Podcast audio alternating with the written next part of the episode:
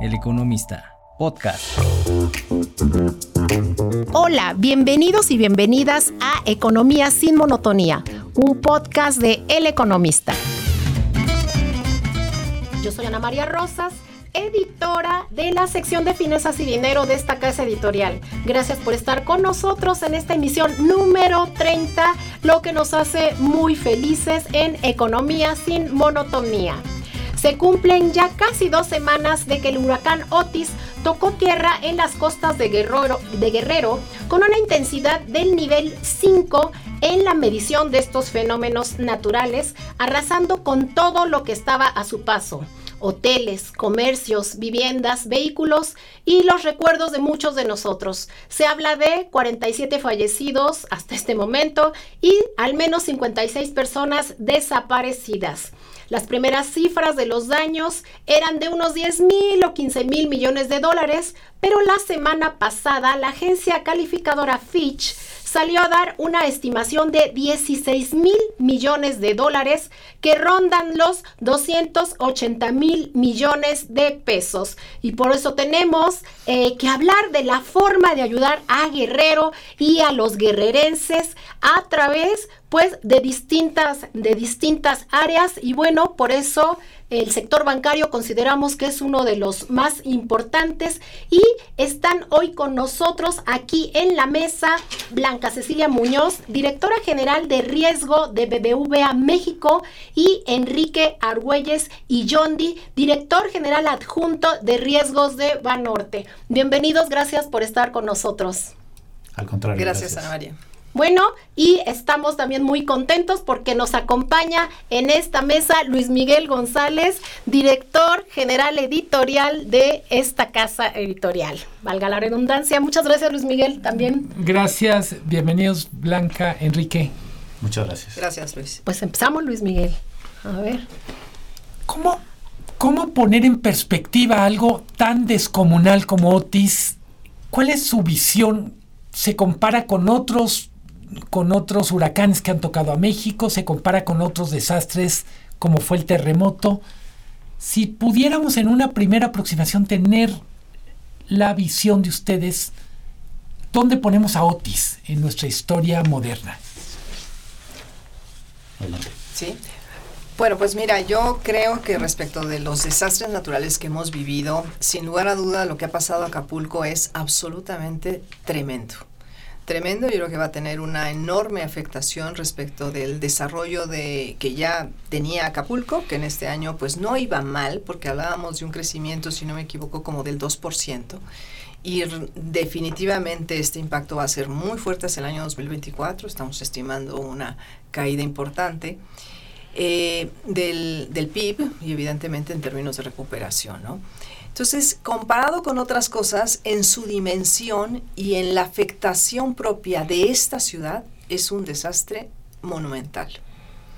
Se habla de que las muertes, afortunadamente, y digo afortunadamente entre comillas, porque nunca podemos hablar de algo afortunado cuando hay muertes. Yo creo que aquí eh, es lamentable que haya habido este número de muertos, todavía hay un número de desaparecidos importantes y ojalá que esa, esos desaparecidos eh, puedan, puedan estar bien. Yo creo que la sociedad pues pudo reaccionar dentro del escasísimo tiempo que tuvo para poder resguardarse, pero sí creo que los daños materiales, el retraso que va a tener Acapulco va a ser muy, muy fuerte para los siguientes años, básicamente el 2024, en lo que se pudiera consolidar algún tipo de, de recuperación ¿no? entre las acciones que está cometiendo el gobierno y lo que va a ser evidentemente la iniciativa privada, considerando ahí a todo el sector bancario. Pero claro, hay otros desastres donde hemos tenido un número de muertos significativamente mayor y eso es un dolor tremendo para la población, riesgos sanitarios, riesgos de seguridad, en este caso yo creo que son de las dos cosas que tendrían que acometerse de manera eh, muy, muy contundente para que de alguna manera se encuentren las condiciones para poder hacer una recuperación más rápida de Acapulco. Pero yo creo que en este momento ese debería de ser uno de los focos de atención. Dar las condiciones de seguridad y sanitarias para la población de Acapulco, y en ese sentido pues, eh, pues poder ir dinamizando nuevamente la economía, ¿no? Pero es, me parece que a nivel de desastres que hemos vivido es muy fuerte lo que está pasando Acapulco y pues en el resto pues obviamente ha habido otra serie de medidas, otra serie de, de condiciones que se han dado, inclusive ayudas internacionales que han probablemente eh, mitigado un poco al, al, al, el dolor que se ha vivido en terremotos, o por qué no inclusive referenciarlo hacia el COVID, ¿no? Que también ha sido un evento, si no meteorológico, pero sí sanitario, que no habíamos vivido eh, anteriormente. Y ustedes, eh, en el caso de, de las instalaciones, eh, pues la banca es, es un servicio pues que, que necesitamos, es un servicio prioritario. ¿Cómo, ¿Cómo hallaron ustedes o cómo quedaron las instalaciones, en este caso, tanto de BBVA como de Banorte, la, la, las, este, las sucursales, los cajeros, sus empleados? Pues mira, en el caso de Banorte tenemos seis sucursales en, en Acapulco y, honestamente ahorita están inservibles, ¿no? Cuatro de ellas eh, eh, eh, están en proceso de, volver a ser operables deben de estar en el transcurso de entre esta y la siguiente semana y dos de ellas definitivamente se van a tardar mucho más. Adicionalmente tenemos cerca de 60 cajeros automáticos en, en, Acapulco, de los cuales actualmente solo tenemos cuatro operando que están en el, en el club de golf. Uno de ellos es, es, puede recibir depósitos, los otros tres son, son dispensadores. Entonces, el, el, como decía Blanca, la magnitud del evento, yo, yo en mi opinión, es sin precedentes para Acapulco. Con todo y que Acapulco sabemos que está en la ruta de los huracanes, no habíamos experimentado un, un evento de esta magnitud. Eh, incluso en el caso del COVID, que fue un evento de magnitud desproporcionada, uh -huh. eh, no, no, sufrimos el tema de la incomunicación que tenemos actualmente. ¿no?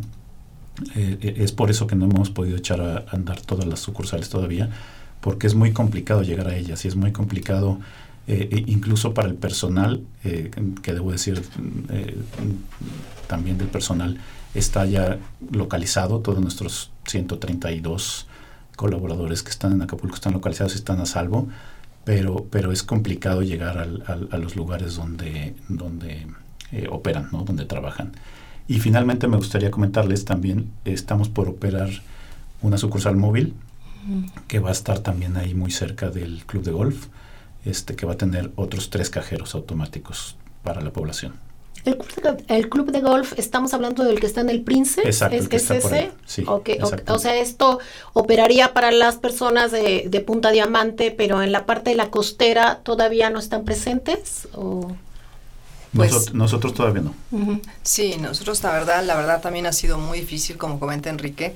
Nosotros tenemos eh, Tuvimos en Guerrero, en todo Guerrero, tuvimos afectaciones en 32 oficinas. Mm. 19 ya están en operación, de esas de las que tuvimos afectación, de estas 32. Pero tenemos eh, en Acapulco 11 sucursales, de las cuales todavía ninguna está en operación. Pero tenemos una, estamos estimando que la primera sucursal ya con ventanillas esté iniciando operaciones hacia finales de la semana. Estamos todavía pensando en que entre 8 y 10 días nos puede llevar. Y luego en términos de lo que es la parte de autoservicio, todo lo que son cajeros automáticos, tuvimos afectaciones en 79 cajeros, de los cuales la mitad fueron vandalizados, se llevaron prácticamente el cajero, pero no pudieron violar las bóvedas. ¿no? Entonces en ese sentido pues no, no, no tuvimos un quebranto. En este momento ya tenemos 21 cajeros operando. Afortunadamente ya tenemos 21 cajeros en cinco sucursales que las tenemos ya habilitadas, pero que todavía no abren al público porque estamos todavía afinando algunas cosas y en donde evidentemente las condiciones de seguridad para nosotros son esenciales. ¿no? Abrir nuevamente las sucursales necesitan tener un, un esquema de seguridad bastante, bastante robusta. ¿no? Eh, y, esa ha sido nuestra prioridad, que, la, que los clientes puedan sacar dinero y, y, bueno, ya por lo menos hemos llegado a 23, 23 cajeros al día de hoy que ya están operando. Y las autoridades, perdón Luis, y las autoridades, ¿qué, qué les dicen? Porque bueno, tú dices, necesitamos condiciones de seguridad, eh, ¿qué les dicen las autoridades? Bueno, pues que las están generando, pero si vemos, si ustedes han visto imágenes, por ejemplo, de los bancos que ya tienen cajeros operando, si están de gente de, de la Guardia Nacional acompañando un poquito que haya ese orden y pues de alguna forma para que también y los propios clientes sufran ningún tipo de, asalto. ¿no? Estamos hablando de restablecimiento parcial de operaciones. ¿Y ¿Cuándo calculan que podremos hablar de una normalidad en el en los servicios bancarios para, para Acapulco y para el estado de Guerrero? Mira, yo creo que es muy difícil dar una fecha en este momento, ¿no? Este, lo, que sí podemos asegurar es que estamos haciendo todo lo posible para operar eh, eh, en la mayor escala eh, lo más rápido. Este, pero, pero sí nos va a llevar tiempo. Llegar a la normalidad sí nos va a llevar, yo creo que lo podríamos contar en meses, no, no, no en semanas, ¿no? ¿Qué, sé, ¿Qué pasos faltan? Estamos hablando de, si entiendo bien, en este momento de reponer servicios básicos de tal manera que la gente quede conectada financieramente, nos pudieran describir con más detalle cuáles etapas serían las que, las que vienen. Pues mira, yo creo que, a ver, hay una cosa que es muy importante que es cuántos clientes digitalizados tenemos. O sea, nosotros afortunadamente eh, pues hemos venido trabajando sobre la base de que nuestros clientes se adhieran a la app, que tenemos y ahí puedan realizar todas sus transacciones bancarias. Sin embargo, pues como he sabido, muchos clientes todavía asisten a las sucursales, ¿no? Pero más o menos para que se den una idea de nuestros clientes que, que están trabajando en la zona, el 80% son clientes digitales. Clientes que ya cuentan con una aplicación, con la, con la aplicación del banco y que pudieran hacer transferencias, eh, retiros sin tarjeta, Em, movimientos de efectivo, transferencias internacionales, en fin, todo, todo lo que serían eh, toda la operativa bancaria la pueden ejecutar a través de su cajero, sobre todo pensando que el nivel de telecomunicaciones de Internet está relativamente estabilizado, entonces eso lo pudieran eh, generar. Sin embargo, pues todo mundo sabemos que en México todavía el movimiento de efectivo es enorme, gigantesco. Entonces la gente necesita caja. Entonces una prioridad para nosotros son los cajeros. Los cajeros automáticos, rehabilitar toda nuestra red de cajeros, de esos 79 cajeros que tuvieron eh, daños. Y eso no es fácil tampoco. Tenemos que, pues obviamente, tener en todas las oficinas condiciones de seguridad para poderlos reinstalar. Eh, hay eh, cajeros que se tienen que poner nuevos por completo por estas vandalizaciones que se hicieron de, los cajeros, ¿no? Entonces, esa es nuestra prioridad. Obviamente, abrir las oficinas eh, paulatinamente.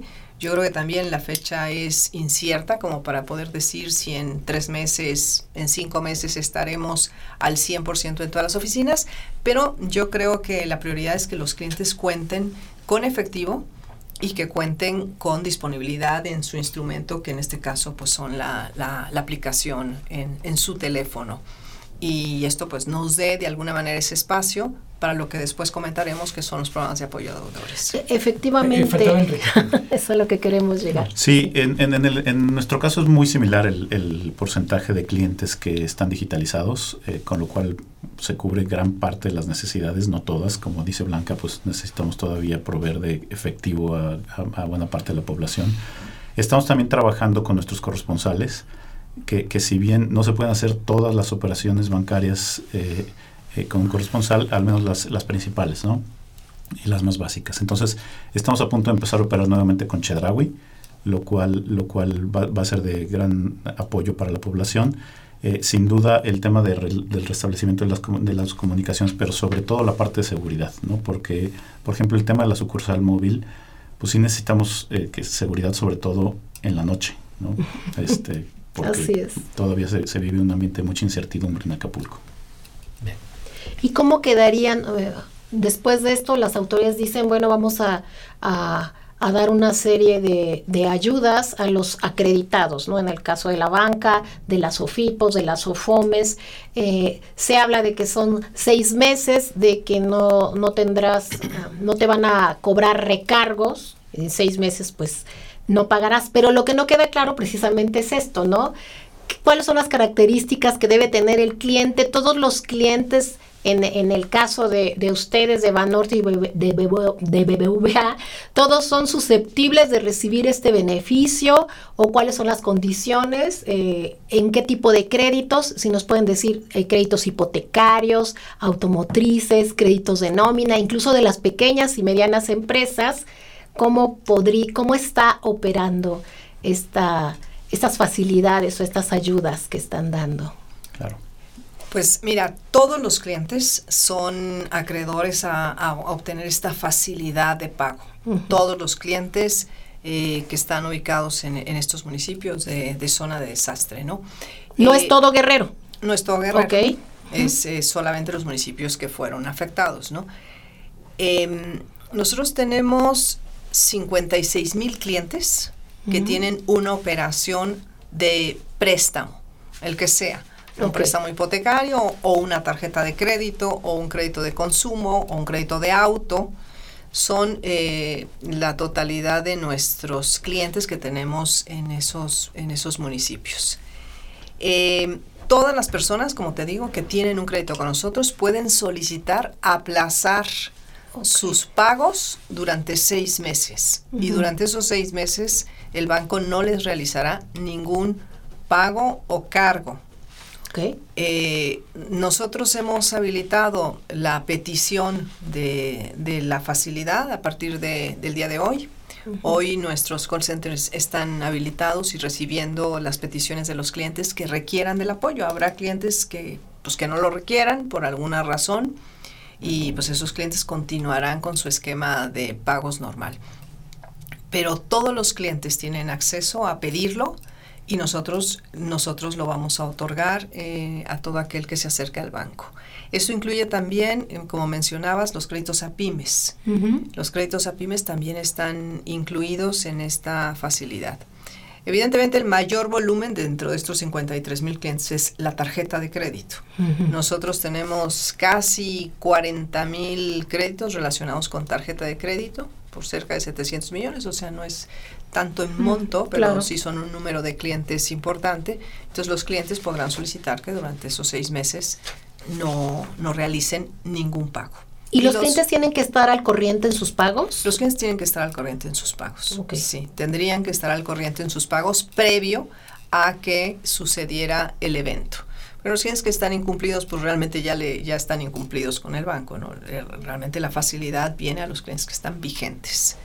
Y luego, em, en términos de volúmenes, también tenemos en créditos de auto casi 1.400 autos y en créditos de consumo, que también es una parte muy importante, el número de operaciones, tenemos casi cerca de 14.000 operaciones.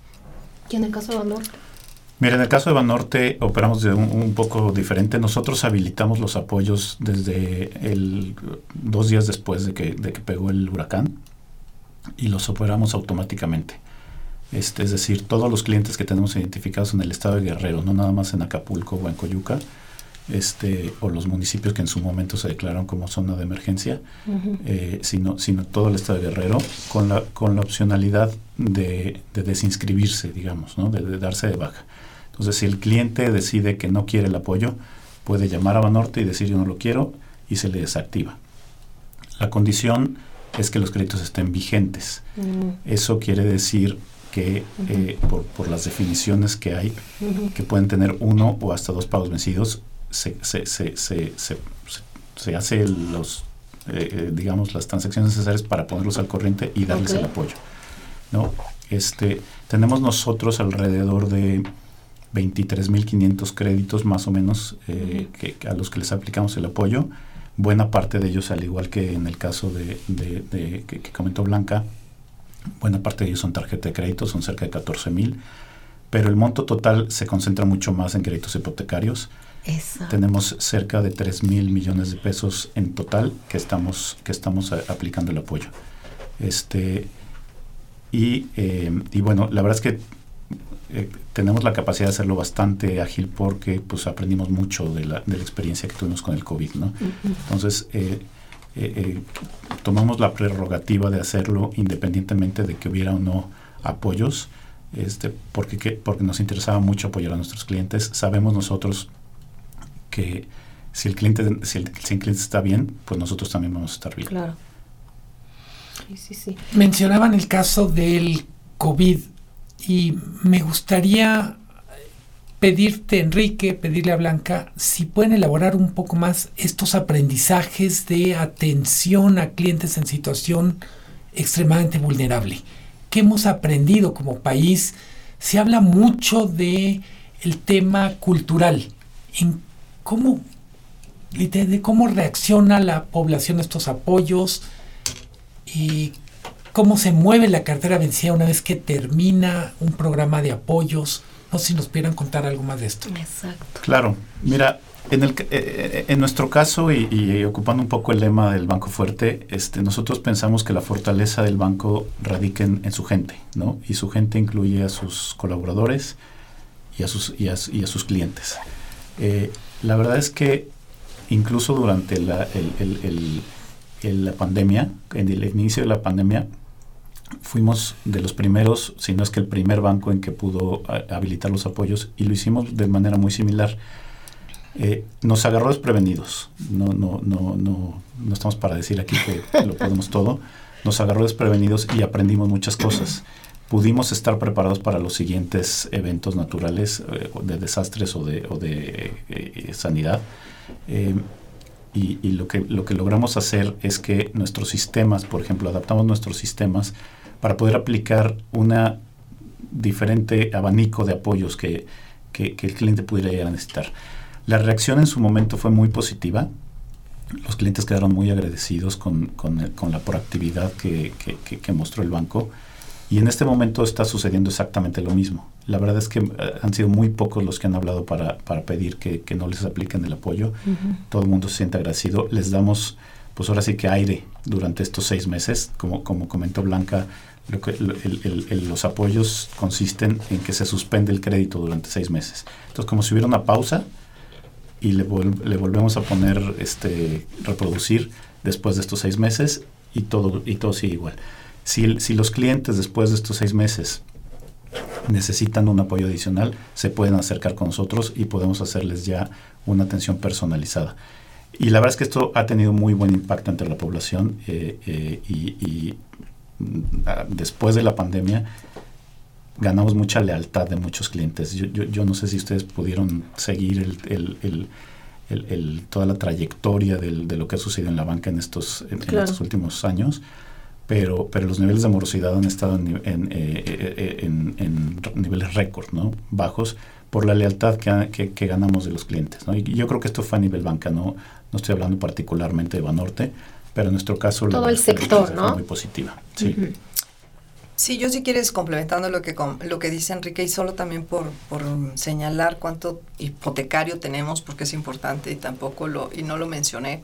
Nosotros tenemos eh, 2.000 operaciones a, nivel de lo que son los municipios afectados y en empresas y en pymes también es importante porque nosotros somos también muy activos en pymes, en pymes que además negocios que resultaron totalmente vandalizados, nos, nos da mucho, mucha pena cuando estamos viendo eso. También tenemos una exposición eh, con cerca de 600 clientes.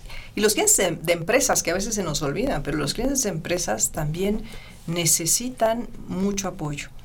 Eh, no, no tenemos muchas empresas eh, financiadas en, en la zona de Acapulco y los municipios afectados, pero sí también es, van a tener las empresas grandes, las empresas, uh -huh. los hoteles que pudieran claro. eh, haber salido afectados, este tiempo de espera de aplazamiento de los, de los seis meses, ¿no?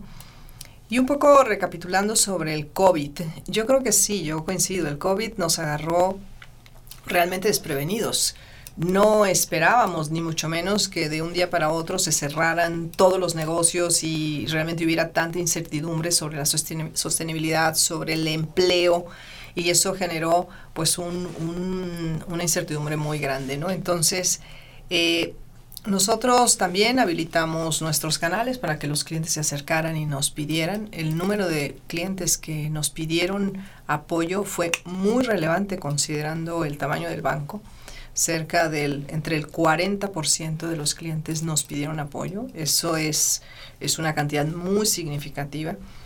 eh, en todos los productos, porque nosotros también habilitamos en todos los productos.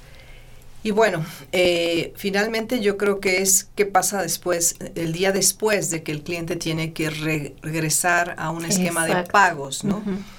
Nuestra preocupación era realmente es, el cliente va a tener eh, claridad y, claridad sobre qué va a pasar, ¿no? Para poder reiniciar. Pues la verdad es que para sorpresa de todos, y yo creo que eso, como bien señala Enrique, lo, estamos, lo vimos en los indicadores de deterioro post-COVID, eh, los clientes regresaron y yo creo que agradecieron los apoyos que, que, se brindaron a través del sistema financiero y donde fue con cargo a los bancos. Sin lugar a duda, nosotros, por ejemplo, durante esos meses que dimos el apoyo no cobramos intereses ni se los acumulamos. Fue una, un significativo ahorro para los clientes el no tener que acumular ni siquiera los intereses. Eh, en, ese impacto. Entonces los clientes regresaron y también ya teníamos habilitados esquemas de, de producto de, digamos que nosotros le llamamos de solución post-COVID sobre todo en las hipotecas. En las hipotecas fue donde vimos más claramente la necesidad de mantener más tiempo el apoyo y de alguna manera de tener una recuperación más gradual del pago de la cuota.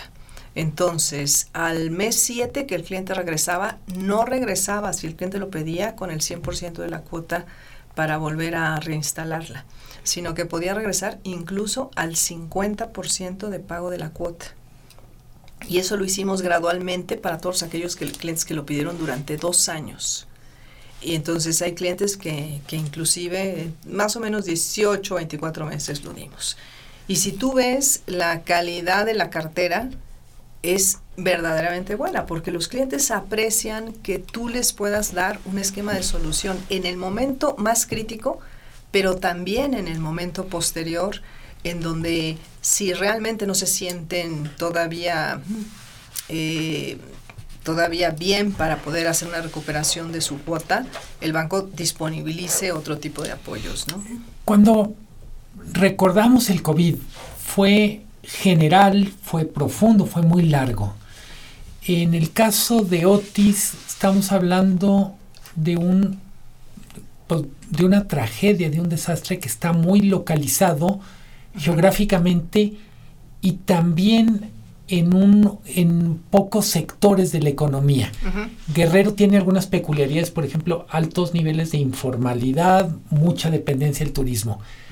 y ¿cómo, ¿Cómo van a ustedes poco a poco ir modulando estos apoyos? Pienso, la banca ha hecho un esfuerzo grande por incorporar, por ejemplo, clientes del sector informal.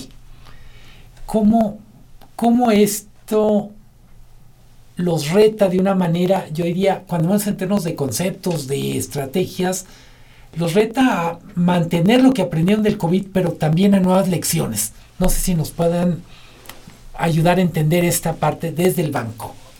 Claro. Mira, déjame empezar por decir que los clientes que de alguna manera ya están bancarizados, no los llamamos informales, ¿no?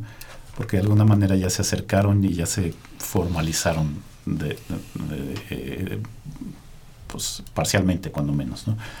Eh, el, caso del desastre natural en Acapulco nos ofrece o nos pone enfrente de una situación muy particular eh, de cara a lo que por ejemplo vivimos en el COVID, donde, donde sí fue una situación generalizada, pero las, la comunicación estaba abierta. En este caso se ha complicado mucho la comunicación. Entonces, por eso en Banorte decidimos hacerlo, eh, eh, ofrecer los apoyos de manera, de manera automática, aplicarlo a todos y que, que ya la gente se, se, acercara con nosotros para ver si, si posteriormente, si, si, si necesitaba cancelarlo o no.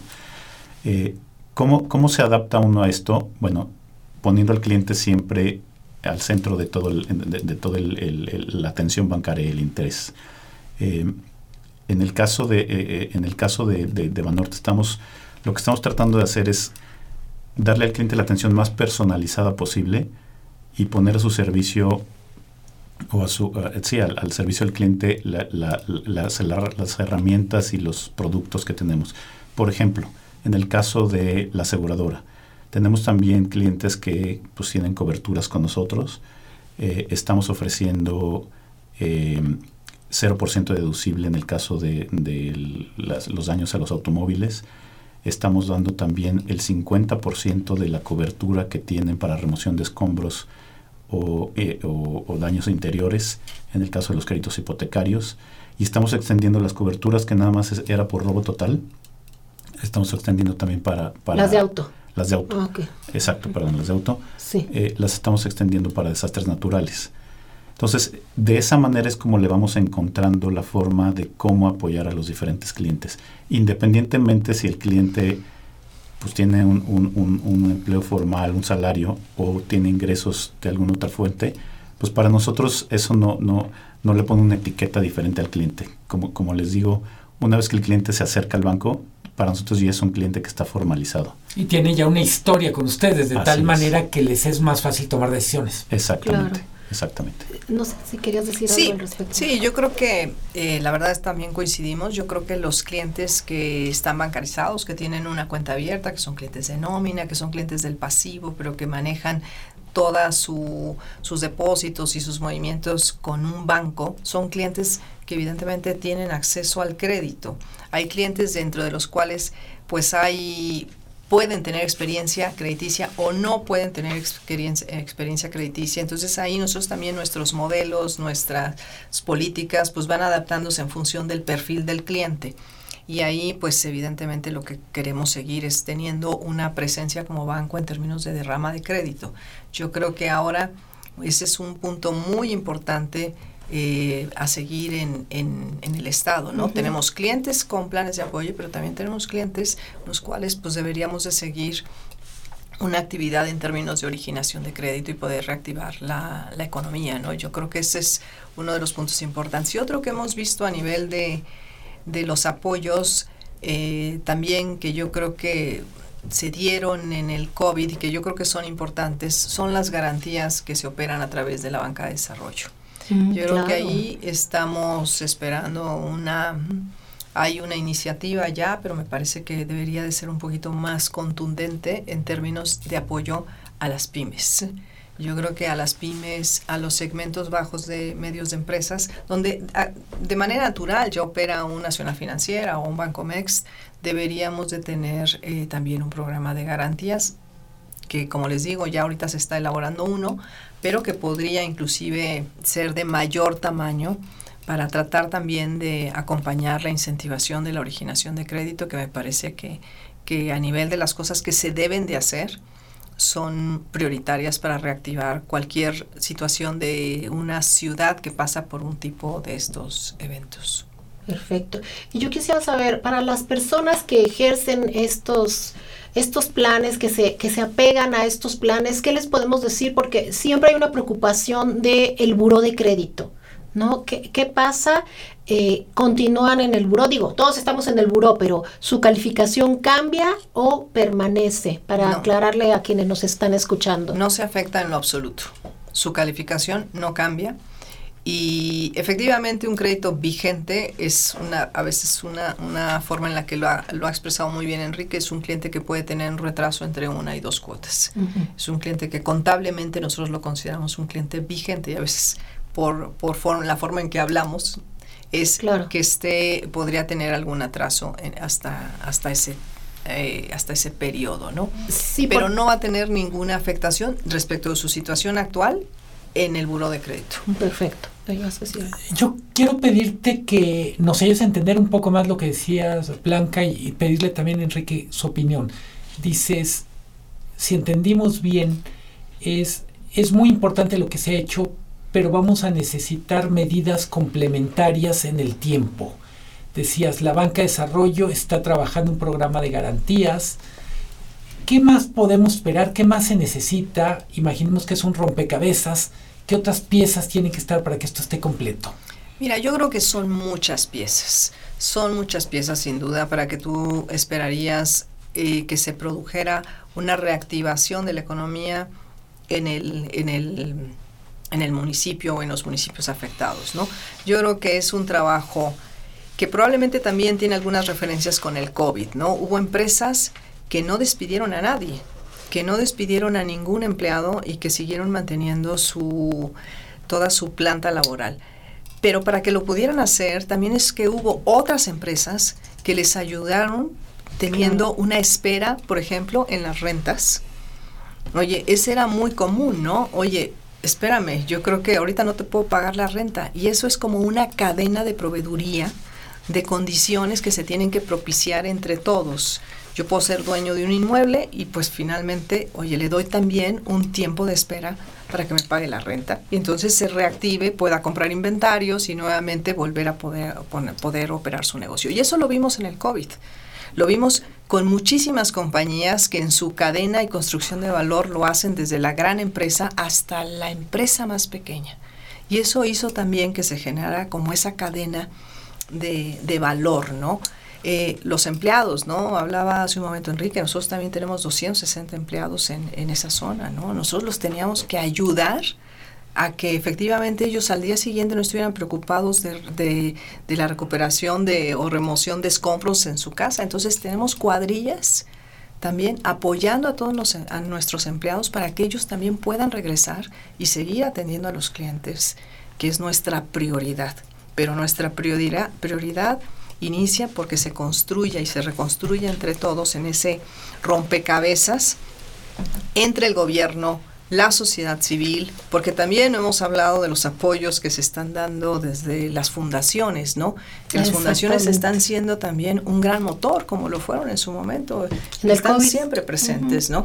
Entonces, creo que pues estamos nosotros presentes a través de nuestros empleados, a través de de las empresas que trabajan con nosotros, porque nosotros también les tenemos que dar facilidad a aquellas empresas que son dueñas en determinados negocios y que tienen necesidad de ese tiempo de espera porque no van a tener flujos. Los flujos se tienen que regresar en términos de que haya una reactivación y eso va para abajo y va para arriba, ¿no? En términos de tiempo de espera y en términos de, de recuperación de, de flujos.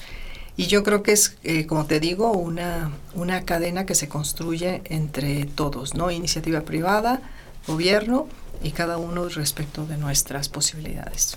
Así es.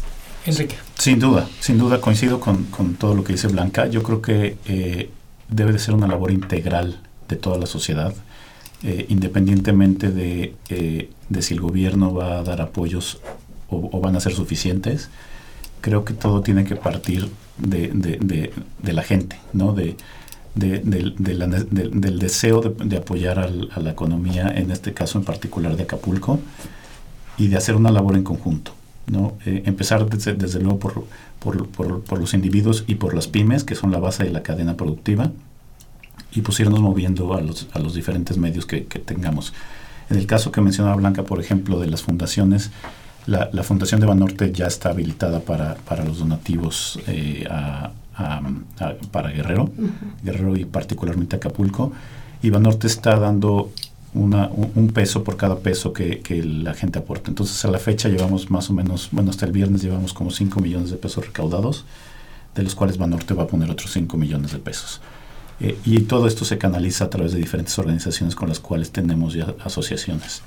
Entonces yo creo que ahí es donde, donde, donde se capitaliza realmente el, el, el, la integralidad del, del, del, apoyo y de la, y, y de la propia sociedad, ¿no? del, del, propio deseo de ayudar al, al, al, en, en, en, cualquier sentido. Así es. Yo quizás solamente por terminar un poco lo que estamos haciendo en la fundación, como saben, en el caso de BVA, para nosotros el, nuestra fundación tiene mucho foco en la educación nuestro principal objetivo es la educación y ahí trabajamos en reconstrucción de escuelas, en el caso de otros otro tipo de situaciones como los terremotos, y entonces ahí eh, tenemos eh, unas aportaciones relevantes. Entonces, en el caso de Acapulco no va a ser diferente, en Acapulco y municipios afectados. Uh -huh. Entonces, en nuestra fundación es, hemos hecho una aportación inicial de 50 millones de pesos esa aportación va a ir orientada a la reconstrucción de escuelas. La reconstrucción las hace directamente el banco, por lo tanto no hay ningún riesgo en claro. términos de, de, que esos recursos estén ahí, porque además eso, eso es una aportación inicial del banco Exacto. a la fundación. Entonces ahí esa va a ser la vocación inicial. Luego tenemos eh, acuerdos con otras fundaciones, por ejemplo, con Fundación Televisa, con la Cruz Roja, por supuesto, en donde vamos haciendo una serie de donaciones. Y también tenemos una que a nosotros nos parece que nos ha funcionado muy bien, que es entre empleados. Entonces, nosotros tenemos unos programas, un programa que cuando suceden situaciones como esta, le llamamos Súmate un día de tu sueldo. Y entonces, todos los empleados que quieren donar un día de su sueldo o una parte parcial de su sueldo, la pueden hacer, el banco la descuenta hasta en cuatro o seis mensualidades y entonces es algo que genera muchísima empatía cuando sucede una cosa como esta. Entonces, eh, los colaboradores a través de esto aportan y con eso hacemos las distintas eh, donaciones que podemos tener con otras fundaciones o se van directamente al fondo semilla que tenemos para la reconstrucción de escuelas. Me quedó una duda. Ustedes hablan de municipios afectados. Eh, ¿Cambia la forma en que los bancos van a intervenir a partir de la recategorización de municipios? Es decir, trabajarían con los que oficialmente se consideran en zona de desastre o a partir de sus propios números, de sus propios datos. En el caso de Banorte estamos aplicando los apoyos a todo el estado de Guerrero, con independencia de la declaratoria de, de emergencia. Okay. Nosotros nos estamos apegando a la declaración de los municipios en situación de desastre. Ya. Perfecto. Pues muchas gracias por, por haber estado con nosotros. Yo creo que es enriquecedor todo lo que nos han dicho. Seguramente que nuestros escuchas se habrán quedado con muchas dudas, pero pues los invitamos a que lean eh, la información en las páginas del economista. Eh, más adelante seguiremos eh, platicando con otros representantes de la banca, del sector asegurador. Y bueno, pues no me queda nada más que agradecerle a nuestros invitados, a Blanca Cecilia Muñoz, directora general de riesgos de BBVA México, y a Enrique Argüelles y John D, director general adjunto de riesgos de Banorte. Muchas gracias por haber estado con nosotros. Gracias a ustedes. Al contrario, muchas gracias. Y muchas gracias Luis Miguel González por haber estado con nosotros. Un gusto. Blanca, Enrique, Ana María. Muchas gracias. Bueno, y los invitamos a que escuchen toda la oferta de podcast de El Economista a través de las diferentes plataformas que ya conocen, Spotify, Amazon, Apple. Yo soy Ana María Rosas. Hasta la próxima. El Economista, podcast.